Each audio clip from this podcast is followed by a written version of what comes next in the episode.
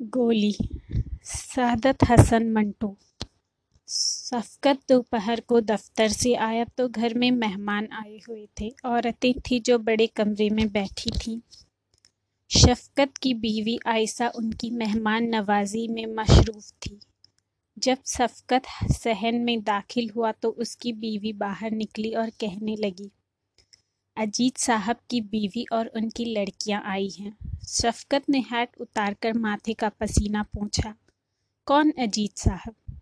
आयशा ने आवाज़ दबाकर जवाब दिया। हाय, आपके अब्बा जी के दोस्त। ओह, अजीत चचा। हाँ हाँ वही।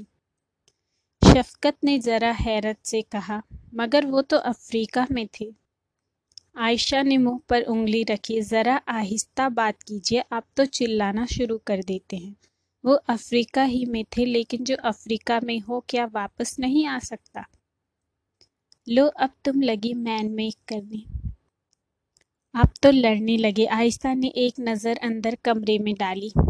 अजीत साहब अफ्रीका में हैं, लेकिन उनकी बीवी अपनी लड़की की शादी करने आई है। कोई उछा बुरा ढूंढ रही है। अंदर से अज़ीज़ की बीवी की आवाज़ आई। आयशा, तुमने रोक क्यों लिया सफकत को? आने दो। आओ शफकत बेटा, आओ, तुम्हें देखे इतनी मुद्दत हो गई। आया चची जान। शफकत ने हैट स्टैंड की खूटी पर रखा और अंदर कमरे में दाखिल हुआ। आदाब अर्ज़, चची जान। अज़ीज़ की बीवी ने उठकर उसको दुआएँ दी। सर पर हाथ फेरा और बैठ गई। शफकत बैठने लगा तो उसने देखा कि सामने सोफे पर दो गोरी गोरी लड़कियाँ बैठी हैं।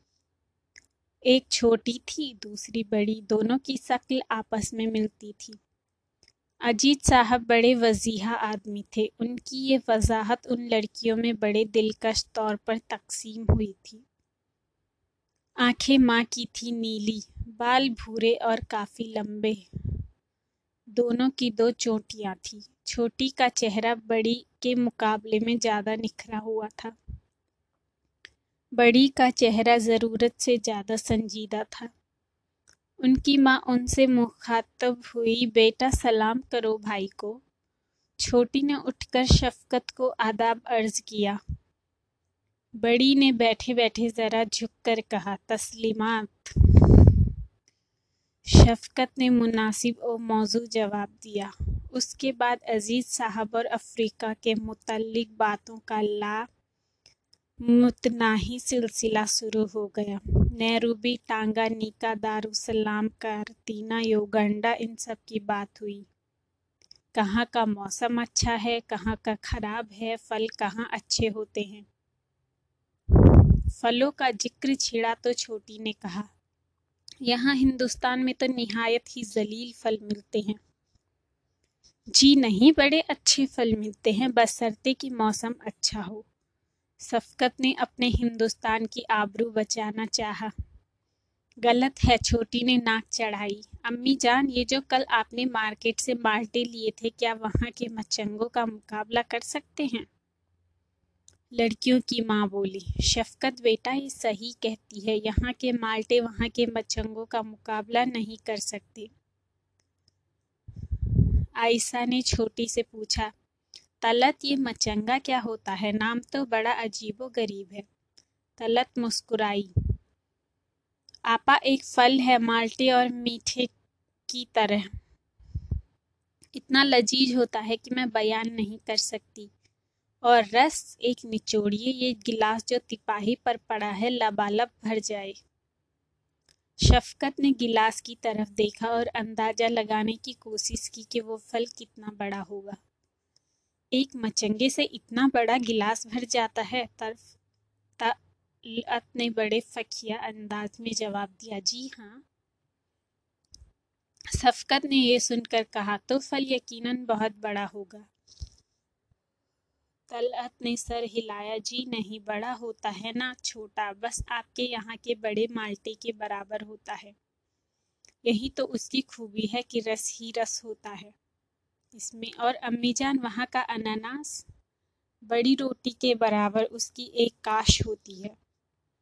देर तक अनानास की बातें होती रही। तलत बहुत बातूनी थी। अफ्रीका में उसको इश्क था, वहाँ की हर चीज़ उसको पसंद थी। बड़ी जिसका नाम निकहत था, बिल्कुल खामोश बैठी थी। उसने गुफ्तगु में हिस्सा न लिया। सबकत को जब महसूस हुआ तो कि वो खामोश बैठी रही है तो उस से मुखातिब हुआ। आपको गालिबन इन बातों से कोई दिलचस्पी है। कहत ने अपने होठ खोले। जी नहीं, सुन तो रही हूँ बड़ी दिलचस्पी से। शफकत ने कहा, लेकिन आप बोली नहीं। अज़ीज़ की बीवी ने जवाब दिया, शफकत बेटा, उसकी तबीयत ही ऐसी है। शफकत ने ज़रा बेतकल्लुफ़ी से कहा, चची जान, इस उम्र में लड़कियों को खामोशी पसंद नहीं होना चाहिए। ये भी कोई बात है कि मुँह में घगनियाँ डाले बैठे रहो? फिर वो निकहत से मुखातब हुआ, जनाब, आपको बोलना पड़ेगा। निकहत के होठों पर एक शर्मीली मुस्कुराहट पैदा हुई, बोल तो रही हूँ, भाईजान। शफकत मुस्कुराया। तस्वीरों से दिलचस्पी है आपको? निकाहत ने निगाहें नीची करके जवाब दिया, जी हाँ। तो उठिए, मैं आपको अपना एल्बम दिखाऊँ। दूसरे कमरे में है। ये कहकर शफकत उठा, चलिए। आयशा ने शफकत का हाथ दबाया, पलटकर उसने अपनी बीवी की तरफ़ सवालिया नज़रों से देखा। उसने आँखों ही आँखों में कोई इशारा किया। जिसे शफकत न समझ सका। वो मुतहैर था कि खुदा मालूम क्या बात थी कि उसकी बीवी ने उसका हाथ दबाया और इशारा भी किया। वो सोच ही रहा था कि तलहत खट से उठी, चलिए भाई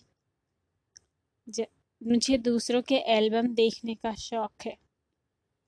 मेरे पास भी एक कलेक्शन है। सफकत तलत के साथ दूसरे कमरे में चला गया। निकहत खामोश बैठी रही, शफकत तलत को तस्वीरें दिखाता रहा। हसब ए आदत तलत बोलती रही, शफकत का दिमाग किसी और ही तरफ़ था। वो निकहत के मुतल्लिक सोच रहा था कि वो इस कदर खामोश क्यों है। तस्वीर देखने उसके साथ क्यों ना आई? जब उसने उसको चलने के लिए कहा तो आयशा ने उसका हाथ क्यों दबाया? इस इशारे का क्या मतलब था जो उसने आँखों के ज़रिए किया था? तस्वीरें खत्म हो गई। तलत ने एल्बम उठाए और शफकत से कहा, बाजी को दिखाती हूँ, उनको बहुत शौक है। तस्वीरें जमा करने का। शफकत पूछने ही वाला था कि अगर उनको शौक है तो वो उन, उसके साथ क्यों ना आई। मगर तलत एल्बम उठाकर कमरे से निकल गई। शफकत बड़े कमरे में दाखिल हुआ तो निकाहत बड़ी दिलचस्पी से एल्बम की तस्वीरें देख रही थी। हर तस्वीर उसको मुसरत पहुंचाती थी। आयशा लड़कियों की माँ से बातें करने में मशगूल दिख रही थी। शफकत कनखियों से देखता रहा उसका चेहरा जो पहले ज़रूरत से ज़्यादा संजीदगी की धुन में लेटा था। अब बशास था, ऐसा लगता था कि तस्वीरें जो आर्ट का बेहतरीन नमूना थी, उसको राहत बख्श रही थी। उसकी आँखों में अब चमक थी। लेकिन जब एक घोड़े और सेहतमंद औरत की तस्वीर आई तो ये चमक मान पड़ गई। एक हल्की सी आह उसके सीने में लर्जी और वहीं दब गई। तस्वीरें खत्म हुई तो निकहत ने शफकत की तरफ़ देखा और बड़े प्यारे अंदाज में कहा, भाईजान, शुक्रिया। शफकत ने एल्बम निकहत के हाथ से लिया और मेंटल पीस पर रख दिया। उसके दिमाग में खुदबुद हो रही थी। उसको ऐसा लगता था कि कोई बहुत बड़ा इसरार इस लड़की की ज़िंदगी के साथ वाबस्ता है। उसने सोचा शायद कोई नामुकम्मल रोमांस हो या कोई नफसियाती हादसा। चाय आई तो सरकत निकहत के मुख्ताब हुआ, उठिए, चाय बनाइए। ये प्रोलज लेडीज़ का है। निकहत खामोश रही लेकिन तलअत फुदक कर उठी, भाईजान, मैं बनाती हूँ। निकहत का चेहरा फिर धुंध में मलफूफ हो गया, शफकत का तजस्स बढ़ता गया। एक बार जब उसने गैर इरादी तौर पर निकहत को घूर के देखा तो वह सिट पिटासी गई। शफकत को दिल ही दिल में इस बात का अफसोस हुआ कि उसने क्यों ऐसी नाजुब हरकत की? चाय पर इधर उधर की बेशुमार बातें हुई तलअत ने इनमें सबसे ज़्यादा हिस्सा लिया। टेनिस का ज़िक्र आया तो उसने शफकत को बड़े फखिया अंदाज में जो सीखी की हद तक जा पहुँचा था, बताया कि वो नैरोबी में नंबर वन टेनिस प्लेयर थी और पंद्रह बीस कप जीत चुकी थी। निखत बिल्कुल खामोश रही, उसकी खामोशी बड़ी उदास थी। साफ़ आया था कि उसको इस बात का एहसास है कि वो खामोश है। एक बात जो सफकत ने खास तौर पर नोट की थी कि ये अज़ीज़ की बीवी की ममता का रुख ज़्यादातर निकहत की तरफ़ था। उसने खुद उठकर बड़े प्यार मोहब्बत से उसको क्रीम रोल दिए। मुँह पोछने के लिए अपना रुमाल दिया। उससे कोई बात करती थी तो इसमें भी प्यार होता था। ऐसा लगता था कि वो बातों के ज़रिए से भी उसके सर पर मोहब्बत भरा हाथ फेर रही हो, या उसको चमका रही हो। रुखसत का वक्त आया तो अज़ीज़ की बीवी उठी। बुरका उठाया।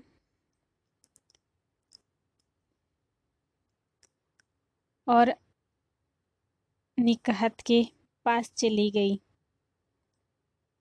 आँखों में आँसू ला देने वाला प्यार से कहा, चलो बेटा, चलें। तलत फुदक कर उठी। अज़ीज़ की बीवी ने निखत का एक बाजू थामा, दूसरा बाजू तलत ने पकड़ा। उसको उठाया गया। शफकत ने देखा कि उसका निचला धड़ बिल्कुल बेजान है। एक लहजे के लिए तो शफकत का दिलो दिमाग सकित हो गया। अब वो संभला तो उसे अपने अंदर एक टीस से उठती महसूस हुई। लड़खड़ाती हुई टांगों पर माँ और बहन का सहारा लिए निकाहत, गैर यकीनी कदम उठा रही थी। उसने माथे के करीब हाथ ले जाकर शफकत और आयशा को आदाब अर्ज़ किया। कितना प्यारा अंदाज था, मगर उसने, उसके हाथ ने शफकत के दिल पर जैसे घूसा मारा। सारा इसरार उस पर वाजी हो गया था। सबसे पहला ख्याल उसके दिमाग में ये आया। कुदरत क्यों इतनी बेरहम है? ऐसी प्यारी लड़की और उसके साथ इस कदर जालिमाना, बहीमाना, सुलूक। उस मासूम का आखिर गुनाह क्या था जिसकी सज़ा इतनी कड़ी दी गई? सब चले गए, आयशा उनको बाहर तक छोड़ने गई। शफकत एक फलसफी बनकर सोचता रह गया। इतने में शफकत के दोस्त आ गए और वो भी अपनी बीवी से निखत के बारे में कोई बात न कर सका। अपने दोस्तों के साथ ताश खेलने में ऐसा मशगूल हुआ कि निखत और उसके रोग को भूल गया।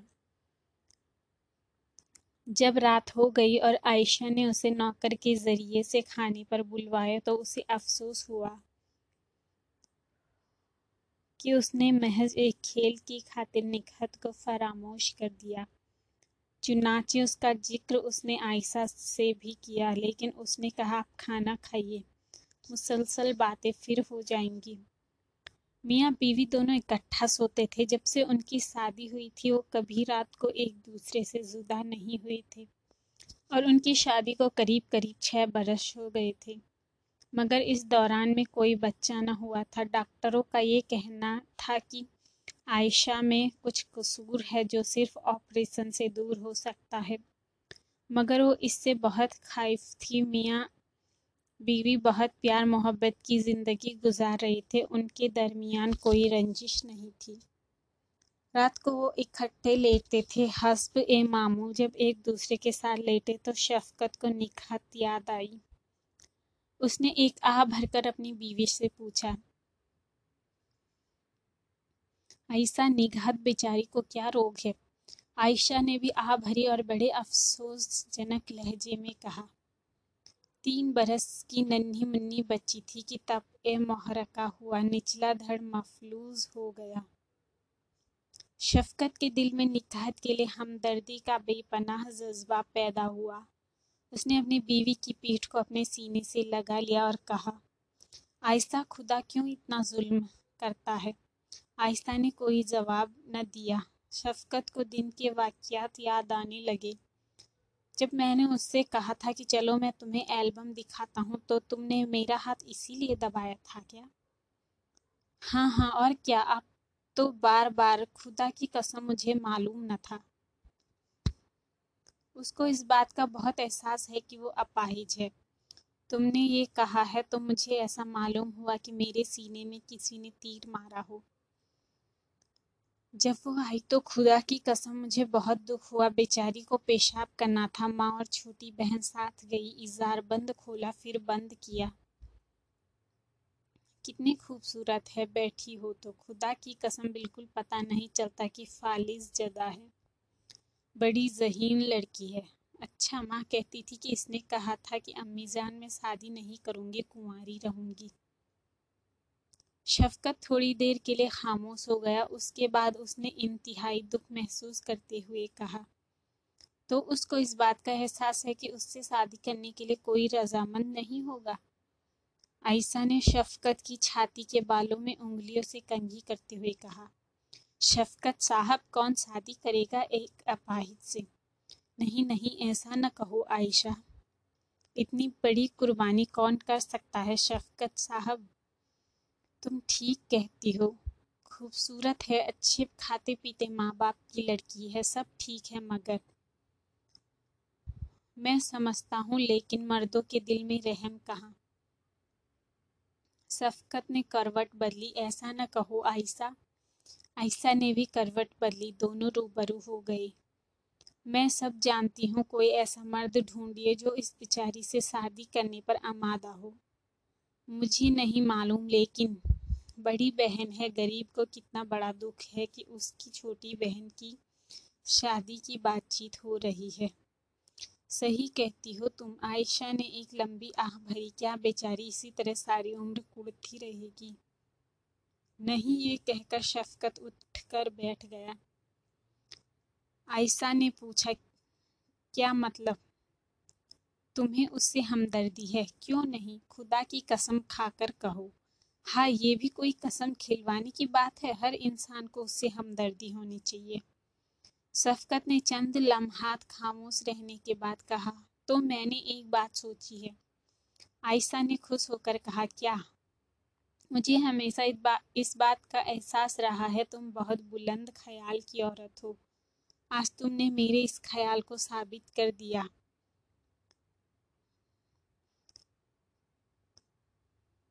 खुदा मेरे इस इरादे को इस्तिकामत बख्शे। मैंने इरादा कर लिया है कि मैं निकाहत से शादी करूँगा। सारा सबाब तुम्हें मिलेगा। थोड़ी देर खामोशी रही, फिर जैसे एकदम गोला फटा। शफकत साहब, मैं गोली मार दूँगी उससे अगर आपने उससे शादी की। शफकत ने ऐसा महसूस किया कि उसे ज़बरदस्त गोली लगी है, और वो मरकर अपनी बीवी के आगोश में दफन हो गया है।